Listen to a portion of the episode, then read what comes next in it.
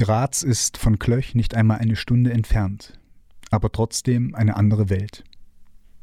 Und du darfst eines nicht vergessen, der Brenner ist aus Puntigam gewesen, praktisch ein Vorort von Graz, wo das Bier herkommt. Puntigammer.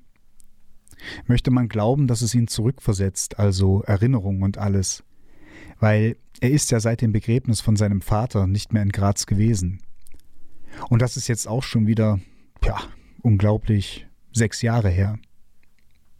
Aber nein, nicht Sentimentalität, dass man sagt, hier ein Kindheitserlebnis oder dort das Kino, da habe ich zum ersten Mal mit einem Mädchen und da drüben bin ich einmal mit dem Moped gestürzt.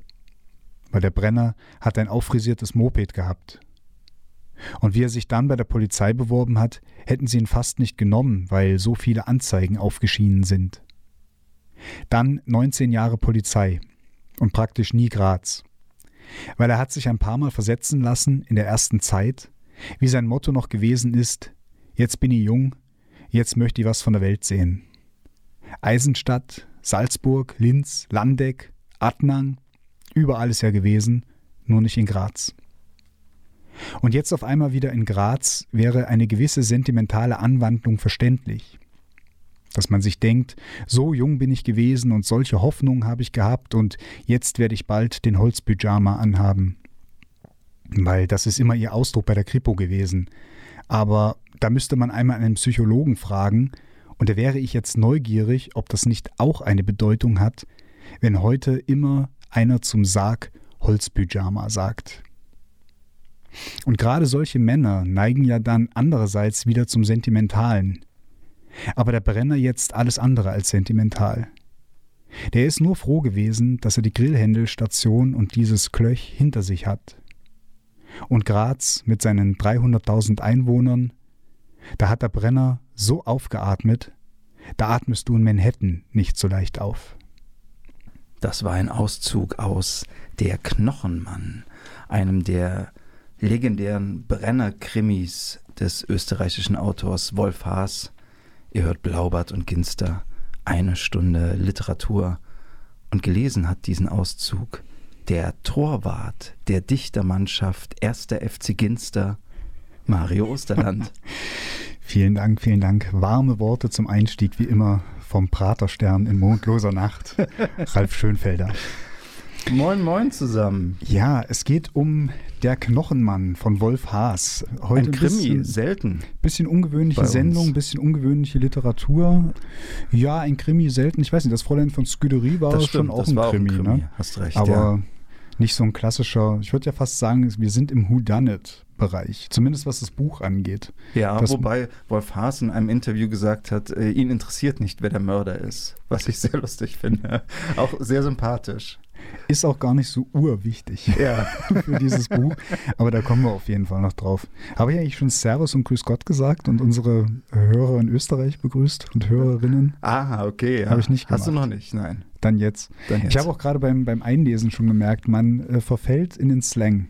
Das tut man, ja. Es ist keine Satire und kein Lustigmachen. Das ist eine große Vorliebe für den österreichischen Dialekt und den Einschlag und ich weiß auch nicht. Es kommt dann so manchmal aus einem heraus. Du wärst auch gern Wiener oder Salzburger lieber. Oder Ähm, Grazer. Oh, das ist schwer zu sagen. In Graz war ich noch nicht, kann ich nichts zu sagen. Ich Mhm. war in Wien, in Salzburg, in Innsbruck, in Klagenfurt, also auch ein bisschen so ländliches Tirol und ländliches Kärnten. Es hat alles so seine Reize. Bisschen verrückt sind die überall. Aber andererseits sagen das ja die Österreicher auch über die Deutschen. Also von daher gleicht sich im Leben immer alles aus. Wir kommen jetzt schon ab. Ich habe schon gesagt, es wird eine bisschen andere Sendung. Es geht um Wolf Haas. Warum? Ja. Wir haben gedacht, zum Jahresende machen wir wirklich mal was anderes. Warum? Weil wir eigentlich beide auch ein bisschen so ein Fable für Österreich haben. Ja, das stimmt. Und wir diese Brenner-Romane beziehungsweise diesen Brenner-Stoff wahrscheinlich auch beide über diese kongenialen Verfilmungen mit Josef Hader kennengelernt haben. Absolut. Zwischen uns in unseren Gesprächen viele Running Gags auch immer drin aus den Filmen. Ne? Vor allen Dingen, das ist kein Gasthaus, das ist ein Wirtshaus. Genau. Das erzähle ich fast jedes Mal, wenn wir in Rahnes, wo die Literaturburg steht, ins Gasthaus zur Schmiede gehen, das auch eigentlich kein Gasthaus, sondern ein Wirtshaus ist. Nein. Aber Wobei du ja auch generell mal ein besonderes Augenmerk auf die Gastfreundschaft und die Kellnerleistungen in Lokalen legst. das stimmt, ne? das stimmt. Ja. Das ist mir sehr wichtig. Da ist natürlich Wien das beste Pflaster, was man finden kann. ne? Ja. Die Kellner in Wien sind großartig. Wenn man das vergleicht in Thüringen, wo Studentinnen und Studenten sich ihr Brot verdienen, indem sie unaufmerksam ihrem Kellnerberuf nachgehen oder ihrem Kellnerjob, sagen wir mal, nachgehen. Hm. Ja, ein großer Unterschied. Mir hat übrigens mal ein Freund aus dem Bayerischen Wald, weil das betrifft nicht nur Thüringen, äh, ein Freund aus dem Bayerischen Wald erzählt, was der Unterschied ist zwischen Wien und München. Bitte, ja. In Wien sagt der Kellner die Dame, der Herr. Und in München sagt der Kel die Kellnerin, was willst? Und der Hosts. so in etwa, ja. Deckt sich auch ziemlich mit meiner Erfahrung, ja, ja, Kann, ich, kann ich sagen. Okay, und damit begeben wir uns in die Oststeiermark. Ralf, worum geht es im Roman? Ja, ganz recht. Der Roman spielt in der Steiermark, in Klöch, besser gesagt, die Perle des Weinlandes in der Steiermark, hm. habe ich auf Wikipedia gelesen. Und wenn es da steht, dann, dann muss es stimmen. Der Knochenmann ist der zweite Brenner-Roman von Wolf Haas. Und Brenner ist das wer noch nie davon gehört hat, sollte es tatsächlich jemanden geben da draußen, der noch nie davon gehört hat.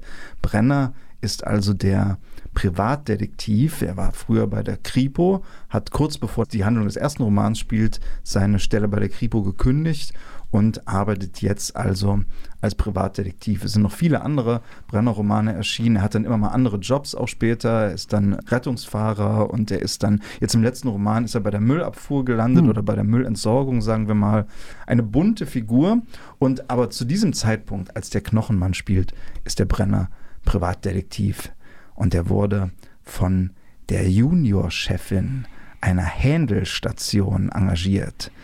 Er soll den Fund von Menschenknochen in der Knochenmehlmaschine des Lokals untersuchen. Und dafür musste er jetzt also nach Klösch fahren und sitzt am Anfang in der Händelstation Löschenkohl, so heißt die, und trifft dort nicht die Juniorchefin, die Nein. ihn engagiert hat, sondern er trifft den Seniorchef. Friedrich Löschenkohl. Genau, den alten Löschenkohl. Wie er immer. Es gibt den alten und den jungen Löschenkohl. Der junge Löschenkohl ist der Ehemann der Juniorchefin. Mhm. So, um gleich mal die Verwandtschaftsverhältnisse etwas abzustecken. Hier steigen die ersten Hörerinnen und Hörer schon aus. Ich, ich weiß das. Es, wird, es äh, gibt den alten Löschenkohl, ja. es gibt den jungen Löschenkohl. Der junge Löschenkohl hat geheiratet und die Frau ist die Juniorchef. So ich wollte damit nur sagen, wir reden hier über einen Roman von 150 Seiten, aber mit, aber mit 17 Figuren. Ja, das stimmt. Die alle irgendwie miteinander verstrickt sind. Also das äh, kann ich vielleicht schon mal vorneweg schicken. Das ist, wird nicht immer einfach sein, die alle äh, auseinanderzuhalten das und stimmt. die Beziehung in Beziehung zueinander zu setzen. Aber wir werden unser Bestes geben. Der alte Löschenkohl ist eine schöne Figur. Er ist so ein stattlicher, älterer Herr. Er ist sehr groß und er ist ein würdiger alter Händelkönig. Oh ja, stimmt. Nicht schlecht, ne? Es ist serviert. Er ist serviert, genau. also wir erfahren dann auch, der alte Löschenkohl ist im Krieg gewesen, im Zweiten Weltkrieg, wurde da äh, auch angeschossen. Er hat da. Also, vom Jugoslawen. Vom Jugoslawen, genau, in den Unterleib geschossen. Er hat also diese Händelstation aufgebaut und hat sie zur größten Händelstation der Steiermark gemacht, immer weiter vergrößert und ausgebaut. Und es gibt auch eine Spekulation darüber, ob vielleicht seine Verletzung des Unterleibs mit seinem erfolgreichen Geschäftstrieb zusammenhängt, dass da ja. also etwas sublimiert wird, wie das häufig so wäre bei erfolgreichen Geschäftsmännern. Also wenn das die Kompensation war, dann hat er sie doppelt und dreifach übererfüllt, denn dadurch, dass die Händelstation über die Jahre immer größer geworden ist, sind natürlich auch immer mehr Händelknochen angefallen. Genau. Das ist natürlich das und deswegen musste auch die Knochenmehlmaschine, also sie haben es äh, Entsorgung vor Ort und die Knochenmehlmaschine musste immer größer werden, damit die Händelmengen bewältigt werden können, ebenso groß, dass man dann später auch Menschenknochen darin verschwinden lassen konnte. Ja, ja, denn das ist das Blöde. Es kam dann mal so das Gesundheitsamt und die haben nun Menschenknochen darin gefunden. Und da kam natürlich gleich die Kripo und jetzt äh, ist auch die Händelstation davon natürlich bedroht. Ne? Und äh, der Brenner soll herausfinden, was es damit auf sich hat. Denn die Kripo hat es nicht geschafft. Da braucht man ja. dann den, den Privatschnüffler. Ne? Genau, genau, natürlich. Ja. Wir werden nachher, glaube ich, noch ein bisschen über den Brenner sprechen.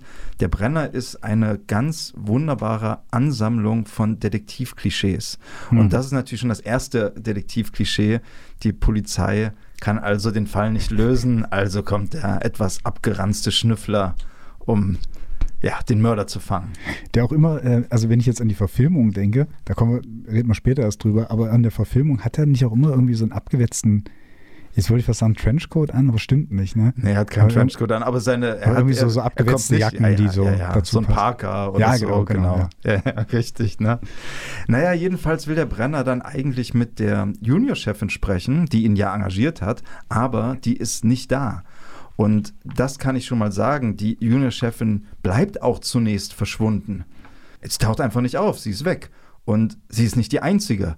Es scheint so, in diesem Roman jedenfalls, als würden jede Menge Leute aus der Steiermark verschwinden. Es gibt sogar so einen kleinen äh, Witz darüber. Da sagt der Jackie, also es ist folgende Szene, der ähm, Kriminalfall hat natürlich so weit die Runden gezogen, dass sogar bei Aktenzeichen XY, das im Fernsehen gezeigt wird, wo der Eduard Zimmermann übrigens einen Fall in Österreich ankündigt, großer Fauxpas, das heißt natürlich Österreich. Und, Weil wenn äh, man ein kleines Land ist, will man sich nicht noch eine Silber stehlen lassen. So ist ne? es, ganz genau. Gesagt wird, ja. Das ist und jedenfalls wird dann gesagt, wenn man bei uns jeden der Polizei melden würde, der vermisst wird, so, wo kommen wir denn dahin? Ne? Genau, also offenbar die jungen Leute gehen weg äh, in die Stadt oder sonst wohin.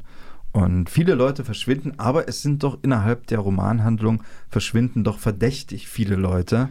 Die Junior-Chefin ist die erste. Ein anderer, vielleicht der zweite, der verschwindet, das ist der jugoslawische Arbeiter, der die Knochenmehlmaschine bedient. Milovanovic. Ne? Milovanovic, genau. Und der ist nicht nur, der arbeitet nicht nur für den Löschenkohl, und bedient da die Knochenmehlmaschine, sondern der ist auch noch der Torwart der lokalen Fußballmannschaft. Mhm. Und äh, jüngst zum Lokalhelden geworden, denn er hat im Cup-Spiel die entscheidenden Tore eben verhindert und ist deswegen auch gerade in der Lokalpresse gestanden und eben jetzt auch weit bekannt und gefeiert. Genau, und er hat eine interessante Vorgeschichte. Er war früher in Jugoslawien Fußballprofi auch offenbar sehr erfolgreich, erste Liga, ja. erste Liga, genau, aber dann ist was ganz Blödes passiert, dann ist in einem Spiel, hat ihn ein Stürmer der also auf das Tor schießen wollte und der Milanovic also den Ball schon gehalten hat, hat der Stürmer nicht, wie man das normalerweise macht, dann irgendwie abgebremst, sondern den Fuß voll durchgezogen ja. und ihm den Schädel zertrümmert dabei.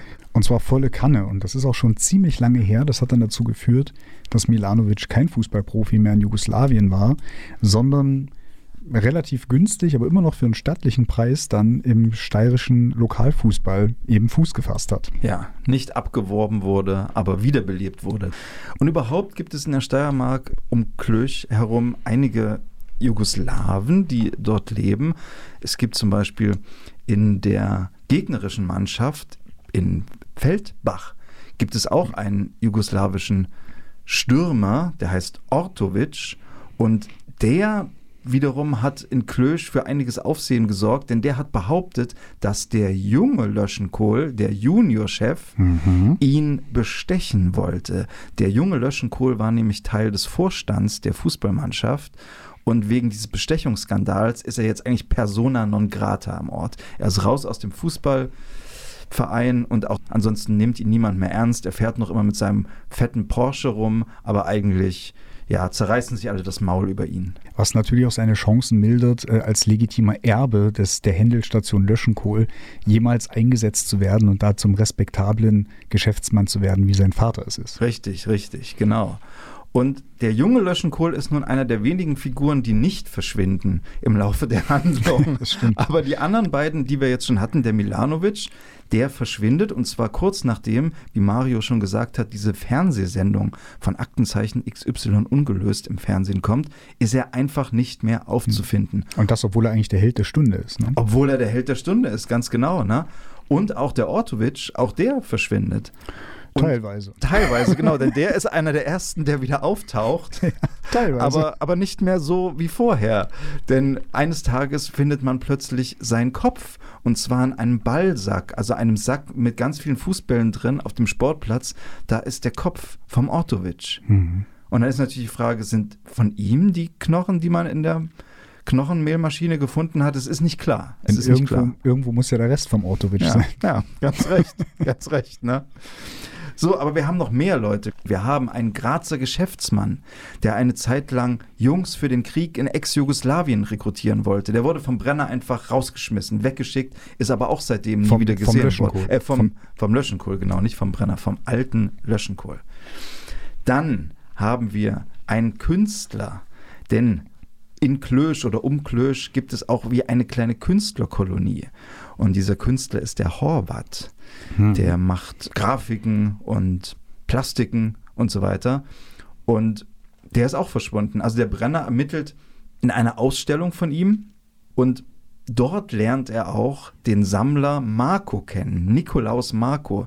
Das ist auch eine interessante Figur. Der hat sein Vermögen mit Gummireifen gemacht, Mhm. Mario.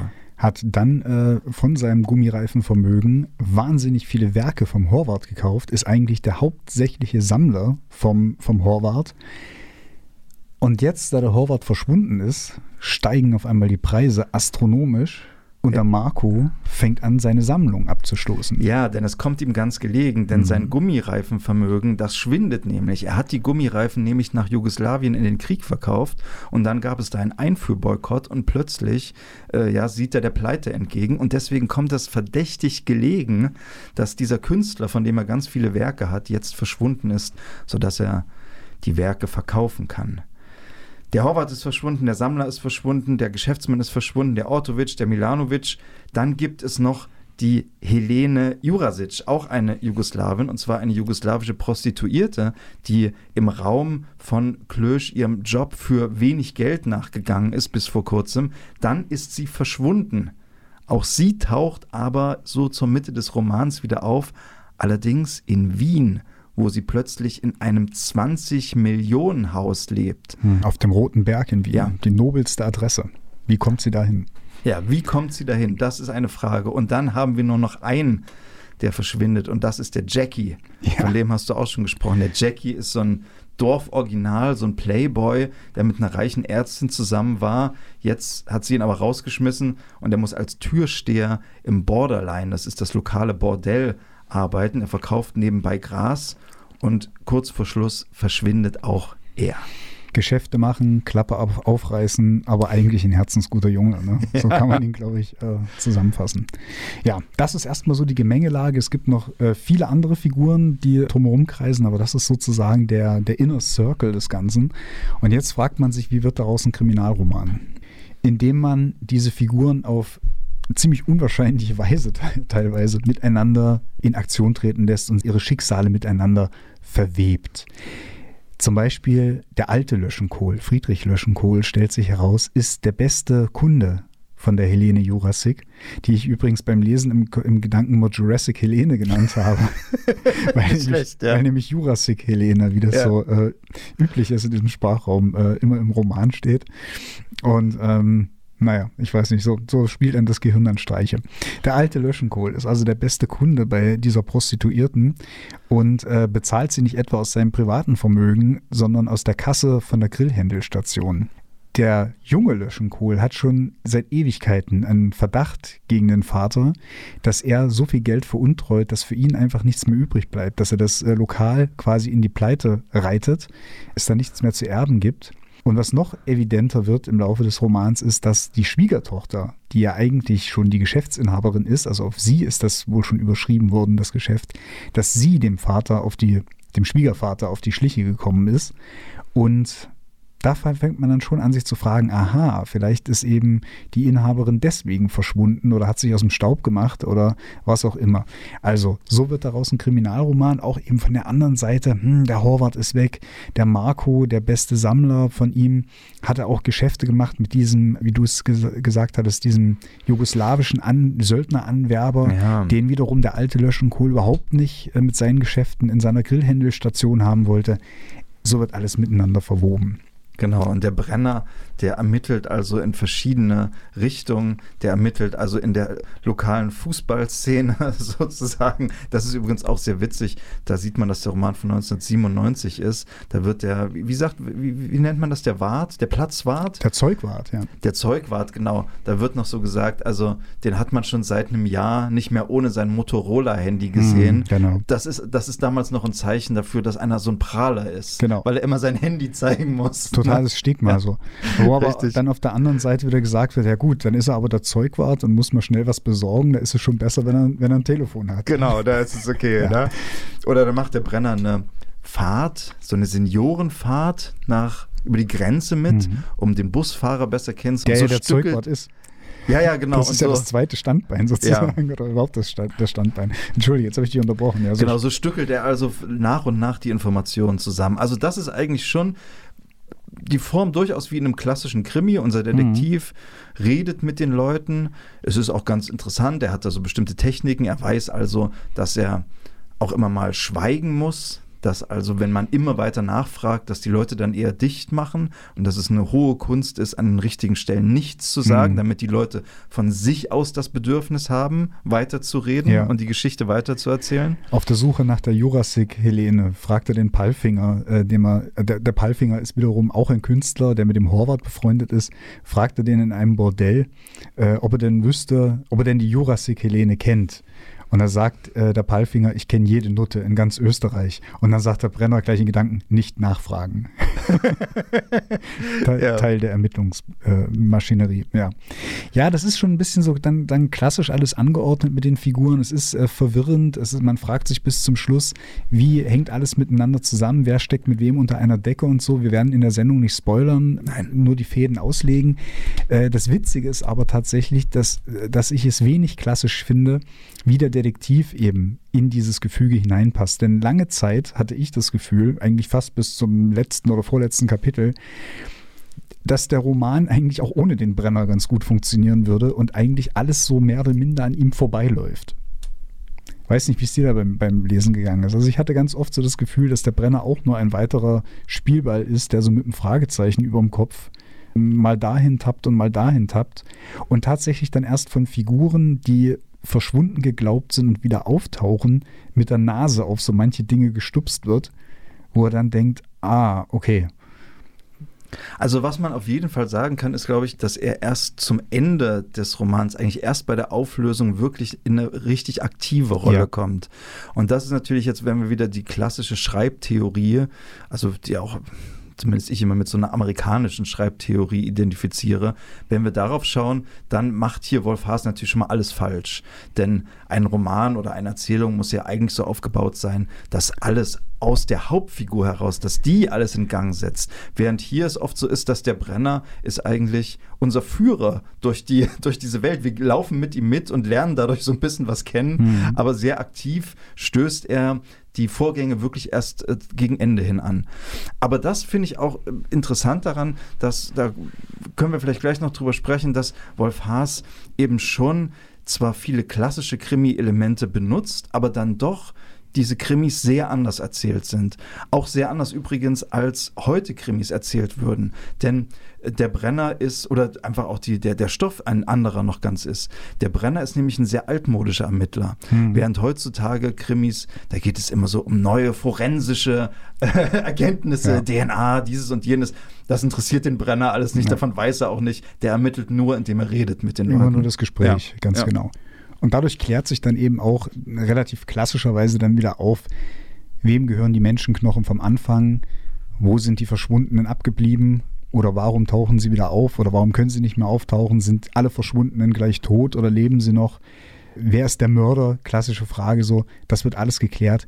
Wir ja. erzählen aber nicht weiter, weil es einfach dann doch so ähm, relativ dicht miteinander verstrickt wird anhand der Figuren, dass es einfach schwer wird, jetzt nicht zu spoilern.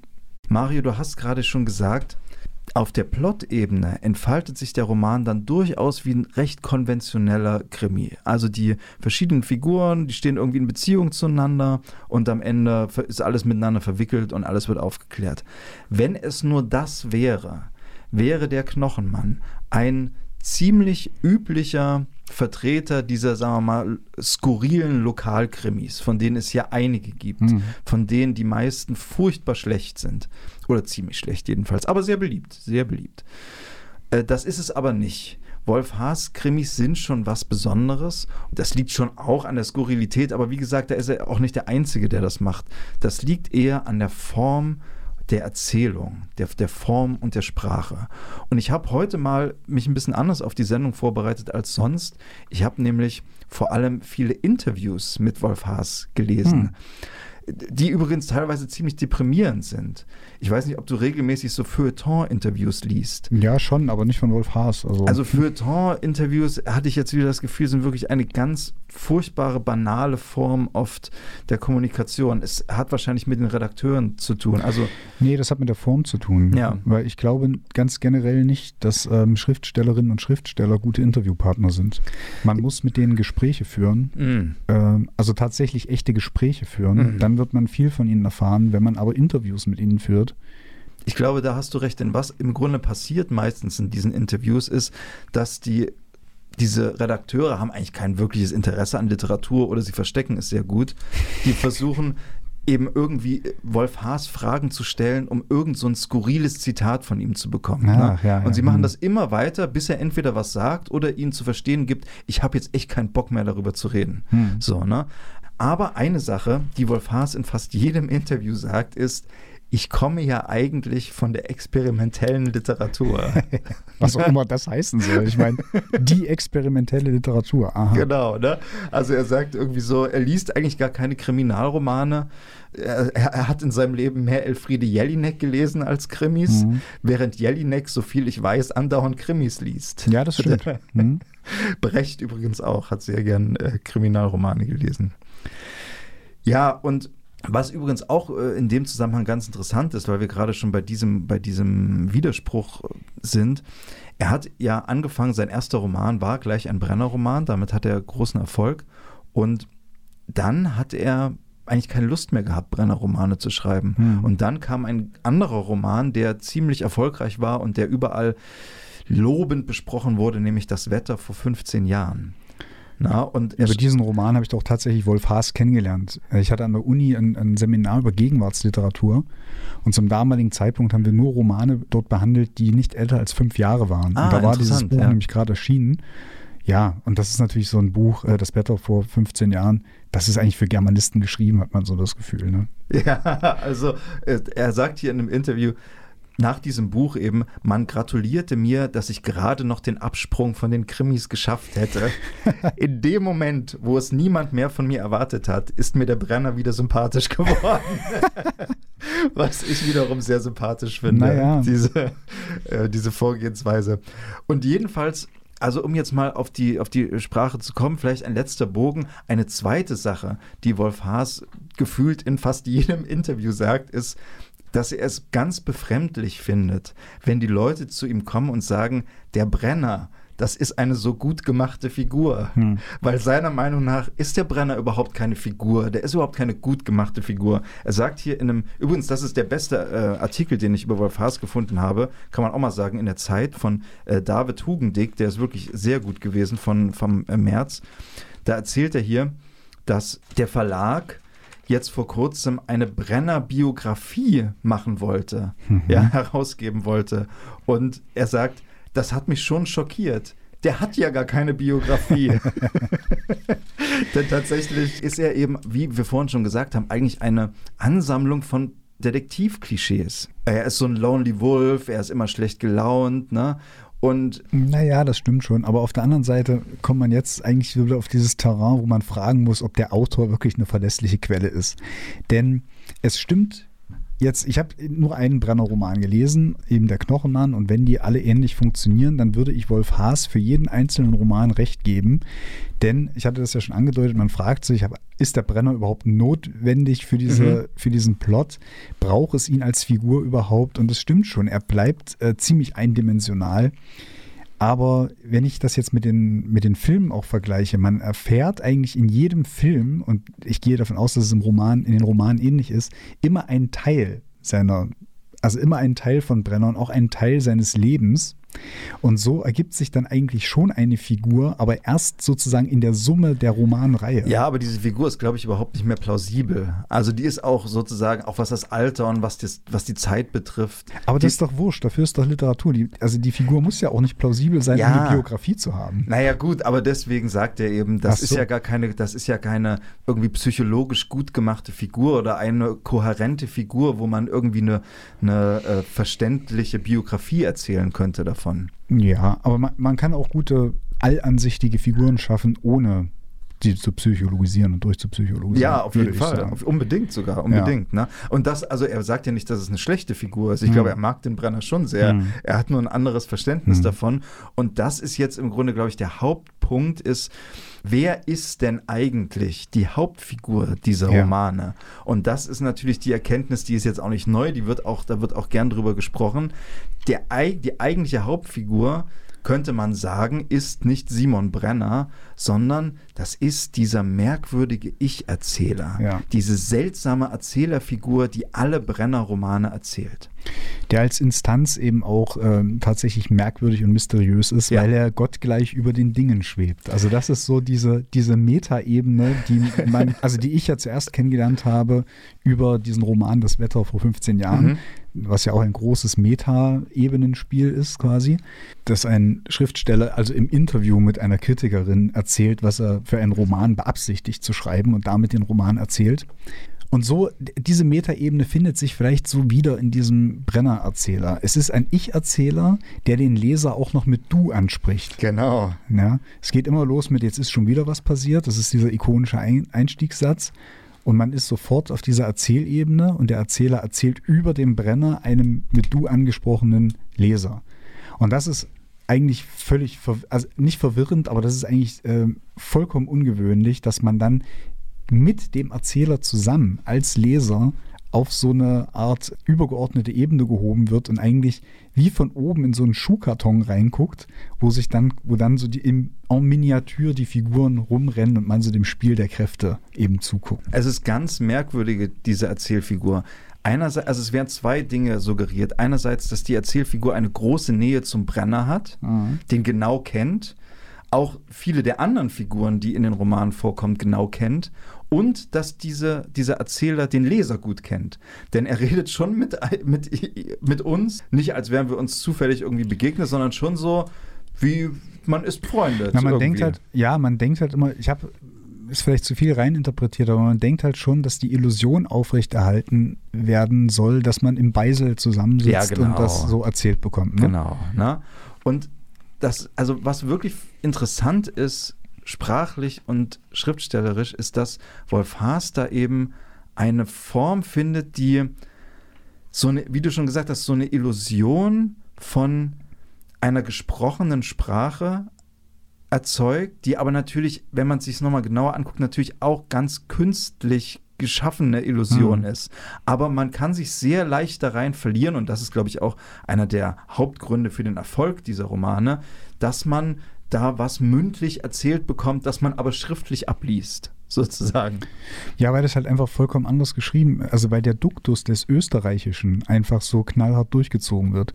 Das heißt, diese ganzen, Aust also nicht nur die Austriazismen als, äh, als einzelne Ausdrücke, sondern auch die grammatische Struktur dieser Sprache, die ist so, am, am, so nah an der österreichischen mündlichen Sprache dran, was normalerweise jeder Lektor wegredigieren würde. Ja. Und das ist für mich auch tatsächlich der, na, ich will nicht sagen der einzige Reiz, aber der Hauptreiz an diesem Buch gewesen. Denn äh, ich werde in diesem Leben, aber das hat mit Wolf Haas nichts zu tun, ich werde in diesem Leben, glaube ich, kein Krimi-Fan mehr werden.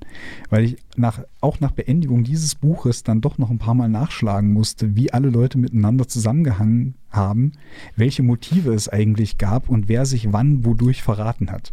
Ja. Obwohl, obwohl dieser Erzähler, dieser, dieser Ich-Erzähler ganz pfiffig ist und äh, gegen Ende zum Beispiel sagt, man fragt sich schon, wie diese Geschichte so lange hat gehen können, wo doch der Mörder so viele Fehler gemacht hat. Ja, ja, das ist natürlich diese Selbstironie, Ja, ja, die ist ja. natürlich auch überall drin. Ne? Also du hast schon gesagt, das würde ein Lektor rausstreichen. Ich habe vorhin auch schon gesagt, nach der klassischen Erzähltheorie macht er ganz viel falsch, weil der Mhm. Brenner eine so passive Figur ist oder sagen wir Mhm. mal, weil er, er ist nicht passiv, aber er stößt nicht aktiv die Handlung immer weiter voran, sozusagen. Ja, ne? die Geschehnisse werden nicht durch ihn provoziert. Das, das ist so ein Punkt. Aber er macht noch ganz viele andere Dinge, die man eigentlich nicht macht. Und das ist aber auch das Schöne daran natürlich. Also der Erzähler ist zum Beispiel, der neigt zur Abschweifung. Also, aber auch das soll natürlich so einen mündlichen Sprachduktus äh, mhm. vortäuschen. Ne? Dem fällt, der erzählt so dahin und dann fällt ihm ein Wort ein und dann fängt er an, über dieses Wort zu reden und es hat gar nichts mit der Geschichte zu tun. Mhm. Ne?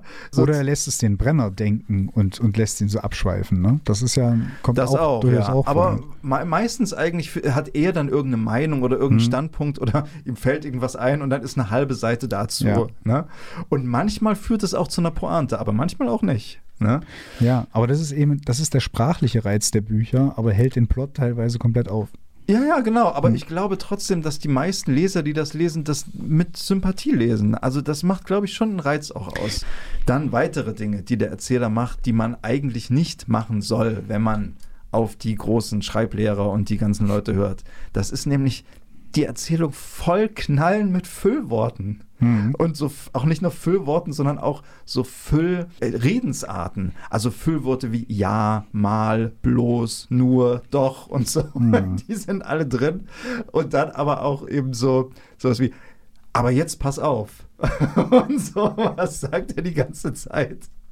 Und das macht es aber auch irgendwie charmant, also oder besonders. Und das ist also wieder mein Punkt, den ich schon mehrmals in der Sendung gemacht habe. Diese ganzen klassischen Regeln, die also nicht nur in der sozusagen, wie sagt man, in der Poetik und im, im, im, Creative Writing, auch in deiner Germanistik und Literaturwissenschaft. Das ist in meiner Germanistik. Ich habe hier den Rücken vor zehn Jahren gekehrt. Also. Darauf soll man nicht immer zu genau hören. Es gibt überall Ausnahmen und es gibt überall Leute, die das anders machen. Aber diese Füllwörter, das ist ja klar, es, äh, die müssen ja aber dann auch rein, wenn er den sprachlichen Duktus aufhält, ähm, den sprachlichen Duktus aufrechterhält, jetzt habe ich es, den Duktus der gesprochenen Sprache, dann ist das natürlich auch ein Effekt, für den man die Füllwörter eben braucht, um diese Illusion zu erzeugen, wir sitzen mit ihm im Beisel am Tisch. Genau. Also, und die Künstlichkeit merkt man dann aber wieder daran, wie trotzdem alles ganz pointiert ist. Also wie so eine Abschweifung nicht dazu hinführt, es, die führt zwar von der Handlung weg, aber sie führt immer auf irgendeine Pointe hin. Es ist trotzdem irgendwie ein,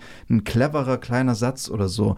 Und dass das wiederum nicht nervt, das hat hier der, im Zeitartikel, den ich hier habe, der David Hugendick ganz wunderbar äh, festgestellt, dass er sagt, ich, ich lese hier mal einen kleinen, kleinen Auszug daraus.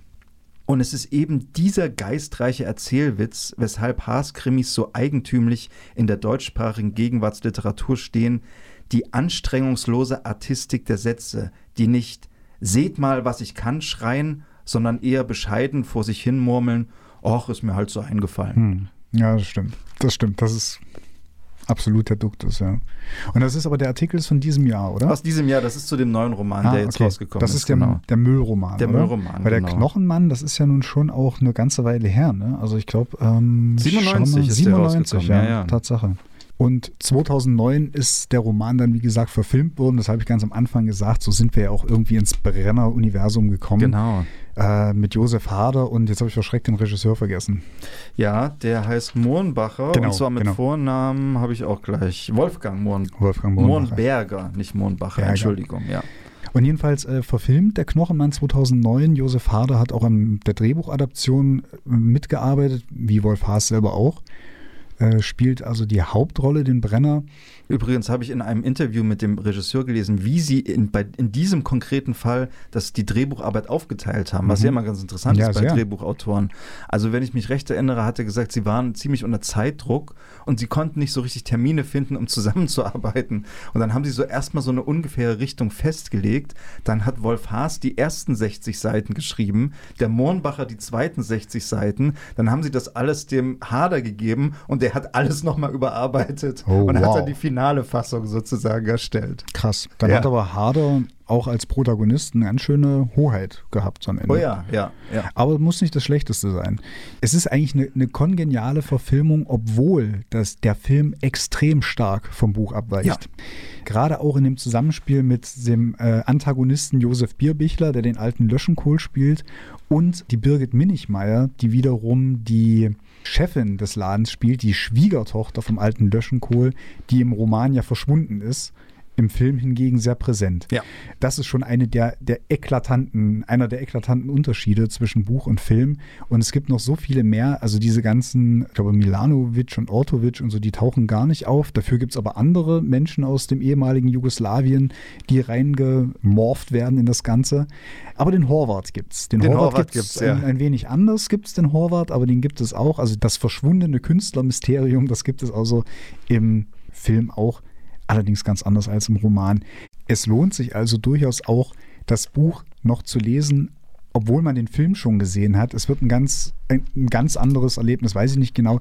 Es wird auf jeden Fall ein anderes Erlebnis sein, denn ich hatte ja den Film auch schon ein, zweimal gesehen und dann dachte ich mir, naja gut, jetzt machen wir eine Sendung über das Buch, aber tatsächlich völlig anderer Plot. Und das liegt auch daran, dass, das hat der Harder, glaube ich, mal gesagt, dass die gemerkt haben bei den Dreharbeiten oder noch vor den Dreharbeiten, dass die so einen klassischen Whodunit hätten drehen müssen, um nah am Buch zu bleiben. Und das wollten sie eben nicht. Das ist ihnen zu langweilig für den Film erschienen. Deswegen Ja. muss man im Buch bis zum Ende warten, um zu erfahren, wer der Mörder ist. Im Film erfährt man das ziemlich von Anfang an und äh, guckt dann so dem Spiel der Kräfte weiter zu.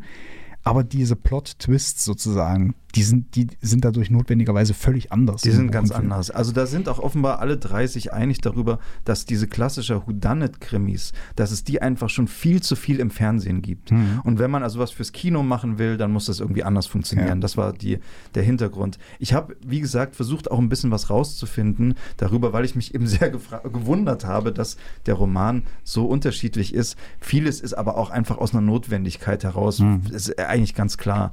Der Mohrenberger hat gesagt, also sie haben diese ganze, äh, dieses ganze Element des Fußballs rausgenommen. Sie haben auch das, diese Künstlerszene zumindest rausgenommen, einfach um es stringenter und geradliniger zu machen, sich also ganz auf diese Löschenkohl-Geschichte zu konzentrieren und dadurch auch zum Beispiel Handlungsplätze einzusparen, was in einem Film ja auch überlegt werden muss. Ne? Also das wird ja auch teurer, je mehr Plätze, Ja. an je mehr Plätze man filmen muss. Was ich aber sehr begrüße, weil ich ohnehin ein großer Fan von Kammerspielen bin. Nun ist die Verfilmung nicht exakt ein Kammerspiel, aber es ist eben sehr gedrungen auf so einen kleinen Raum. Und dann gibt es im Film noch äh, etwas, was es im Buch leider nicht gibt. Das ist die äh, wiederkehrende Figur des Berti in den Der, Filmen. Genau, der tauchte natürlich schon im, in den ersten Filmen vom Ja. Brenner auf. Und das wussten sie eben auch, das hat er auch gesagt, den Berti brauchen wir. Ja, und der muss wieder vorkommen. Schon allein deswegen, weil Berti von Simon Schwarz gespielt wird. Und ich liebe diesen Schauspieler einfach. Ja, also das ist interessant. Ich meine, jede Literaturverfilmung steht natürlich immer vor der Frage, wie macht man das, wie weit weicht man vom Buch ab, wie weit erzählt man eine eigene Geschichte. Ich glaube, es ist oft sehr klug abzuweichen und zu überlegen. Es ist ein anderes Medium, man muss sich einfach überlegen, was funktioniert für das Medium gut, was funktioniert nicht so gut. Äh, In den letzten Jahren gibt es auch so eine Tendenz, das ist aber wirklich auch was anderes nochmal, wo Film- und Fernsehadaptionen von Stoffen wo man jetzt nicht so sehr das Gefühl hat, die äh, Macher suchen nach einer dem Medium angemessenen Form, sondern die Macher finden eigentlich den Stoff scheiße Mhm. und äh, sozusagen Ja, sind ja. jetzt aber gezwungen, was damit zu machen, weil es irgendwie kommerziell erfolgreich wird und schreiben dann eine Geschichte gegen den Ursprungsstoff, Mhm. gegen den Quellstoff. Äh, das geht mir manchmal auf Ja. die Nerven. Aber an sich äh, das zu verändern und anzupassen an das Medium ist natürlich ganz entscheidend. Ich finde es auch gut, dass dieses Trio Haas, Murn, Berger, Bacher? Berger, Oh, Mondberger. Verzeihung, oh Gott.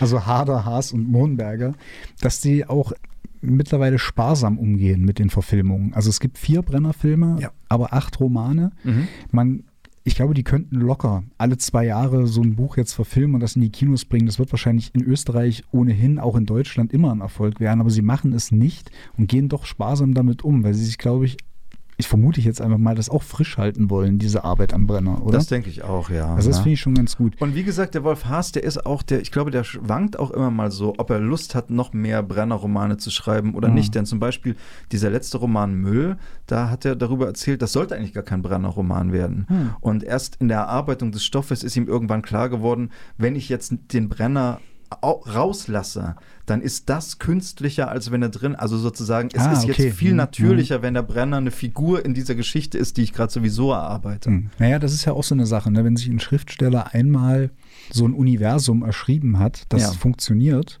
da hat man sich ja auch so einen goldenen Käfig gebaut. Ne? Also Irgendwie man, schon, ja. man kommt vielleicht dann auch zwangsläufig drauf zurück. Ja. Übrigens auch ganz witzig, dass es in allen Brenner-Verfilmungen immer auch ein Wolf Haas Cameo gibt. Ja, stimmt, ja. Äh, allerdings habe ich den im Knochenmann tatsächlich nicht gefunden. Ich könnte es dir sagen, aber dann würde ich einen Teil der Pointe verraten. Deswegen, ich erzähle es dir hinterher, nach der Sendung. also ich, ich kenne nur, dass er auf einem Buchumschlag kommt er ja, vor. genau, auf dem Buchumschlag, ja, Ach so, genau. okay, Da also er, aber, so in Persona kommt dann nee, nee, Knochenmann- er ist nur so. als, als äh, der Autor eines Buches, kommt er Ja, vor. ja. Genau, aber das können wir nicht verraten. Gut, was dann habe ich es tatsächlich in Vorbereitung auf die Sendung, als ich den Film nochmal geguckt habe, tatsächlich das erste Mal entdeckt. Fand Ja. ich extrem witzig. Mario, ich würde dir gern zum Abschluss der Sendung noch eine Sache erzählen, um nochmal auf den Roman zurückzukommen und noch einen Eindruck, der mir, während ich das jetzt gelesen habe, gekommen ist oder eine Erkenntnis, die mir klar geworden ist. Mhm. Und zwar wieder durch Interviews mit Wolf Haas. Es gibt ein Interview, da wird er gefragt, in ihren Liebesroman sind sie ein einziges Mal persönlich geworden und haben über den Tod ihres Vaters geschrieben. Mhm. Und Wolf Haas antwortet, das ist meine schönste Schreiberinnerung. Humor ist ja beim Schreiben ein Trick, Distanz zu halten. Bei dieser ernsten Passage habe ich gemerkt, ich schaffe etwas, was mir noch nie gelungen ist, dass mir etwas wirklich nahe geht im Schreiben, dass ich die Kontrolle abgebe. Und als ich das gelesen habe, ist über meinem Kopf so eine kleine Glühbirne angegangen und mir ist klar geworden, warum ich diese Brenner-Romane, ich hatte schon ein paar davon gelesen, durchaus gern lese, durchaus das anerkennend lese, also auch literarisch für diese Technik anerkennend lese. Warum aber, wenn ich ganz ehrlich bin, die, ich diese Bücher schließe und sie mir danach ziemlich egal sind? Warum das nicht bei mir zurückbleibt? Es ist diese Erzählweise, der Humor, aber auch ansonsten die Erzählweise, schafft eine Distanz. Mhm. Ich weiß nicht, ob das bei Humor generell so ist, wie er das hier sagt. Ich muss an seinen österreichischen Kollegen Thomas Bernhard denken, über den wir schon gesprochen haben, wo der Humor ein schmerzhafter Humor Mhm. ist, der eigentlich, ne, also diese Ausweglosigkeit und dieses Leiden der Figuren noch unterstreicht. Was ich also sozusagen interessant daran finde, ist, dass dieser Stil, in dem Wolf Haas schreibt, der diese gesprochene Rede suggeriert, also eigentlich so eine Nähe zum Leser suggeriert Mhm. und auch so ein bisschen so ein Bewusstseinsstrom im Erzählen nachspricht, dass das trotzdem, wie gesagt, er sagt es selber und ich empfinde das auch so, eine Art künstlicher Sprache ist, die trotzdem bei mir auch so eine Distanz herstellt. Anders als zum Beispiel Arno Schmidt, den wir in der letzten Sendung Mhm. hatten, der auch so versucht, so einen Bewusstseinsstrom, aber natürlich, also jetzt, er hat auch seinen Humor, aber nicht so, äh, so einen Bewusstseinsstrom herzustellen, wo diese Nähe dadurch entsteht, für mich jedenfalls. Ja. Ich glaube, das hat was mit dieser, mit dieser Ich-Gleichung zu tun. Weil bei Arno Schmidt oder auch bei, bei Thomas Bernhard ist ja das Ich der Erzähler, der gleichzeitig auch eine Figur in der Handlung ist, sodass wir automatisch näher dran sind und ja wirklich auf Schritt und Tritt folgen. Wohingegen bei Haas, wie ich es gesagt habe, wir mit dem Ich-Erzähler, der über den Dingen schwebt, auf dieser Ebene mit dem Leser bleiben Ja. Äh, mit, dem, mit dem Erzähler bleiben, als Leser. So. so erkläre ich mir das mit dieser Distanziertheit. Ich habe die jetzt nicht so wahnsinnig stark empfunden, weil mich die Sprache halt tatsächlich sehr nah an die Figuren rangezogen hat. Aber ich verstehe es auf jeden Fall, diese Distanz. Ja. Eine interessante Sache. Aber lieber Mario, unsere Zeit für heute Ja. ist schon wieder vorbei. Es war schön, mit dir über einen Krimi mal wieder zu sprechen. Wir werden auch Öst die österreichische Literatur, denke ich, im nächsten Jahr auch mal wieder besuchen. Oh ja, ich denke schon. Fall. Ich denke auch. Das war mit Blaubert und Ginster für 2022. Ich sage danke fürs Zuhören bis hierhin und wir hören uns im nächsten Jahr wieder. Schleicht euch.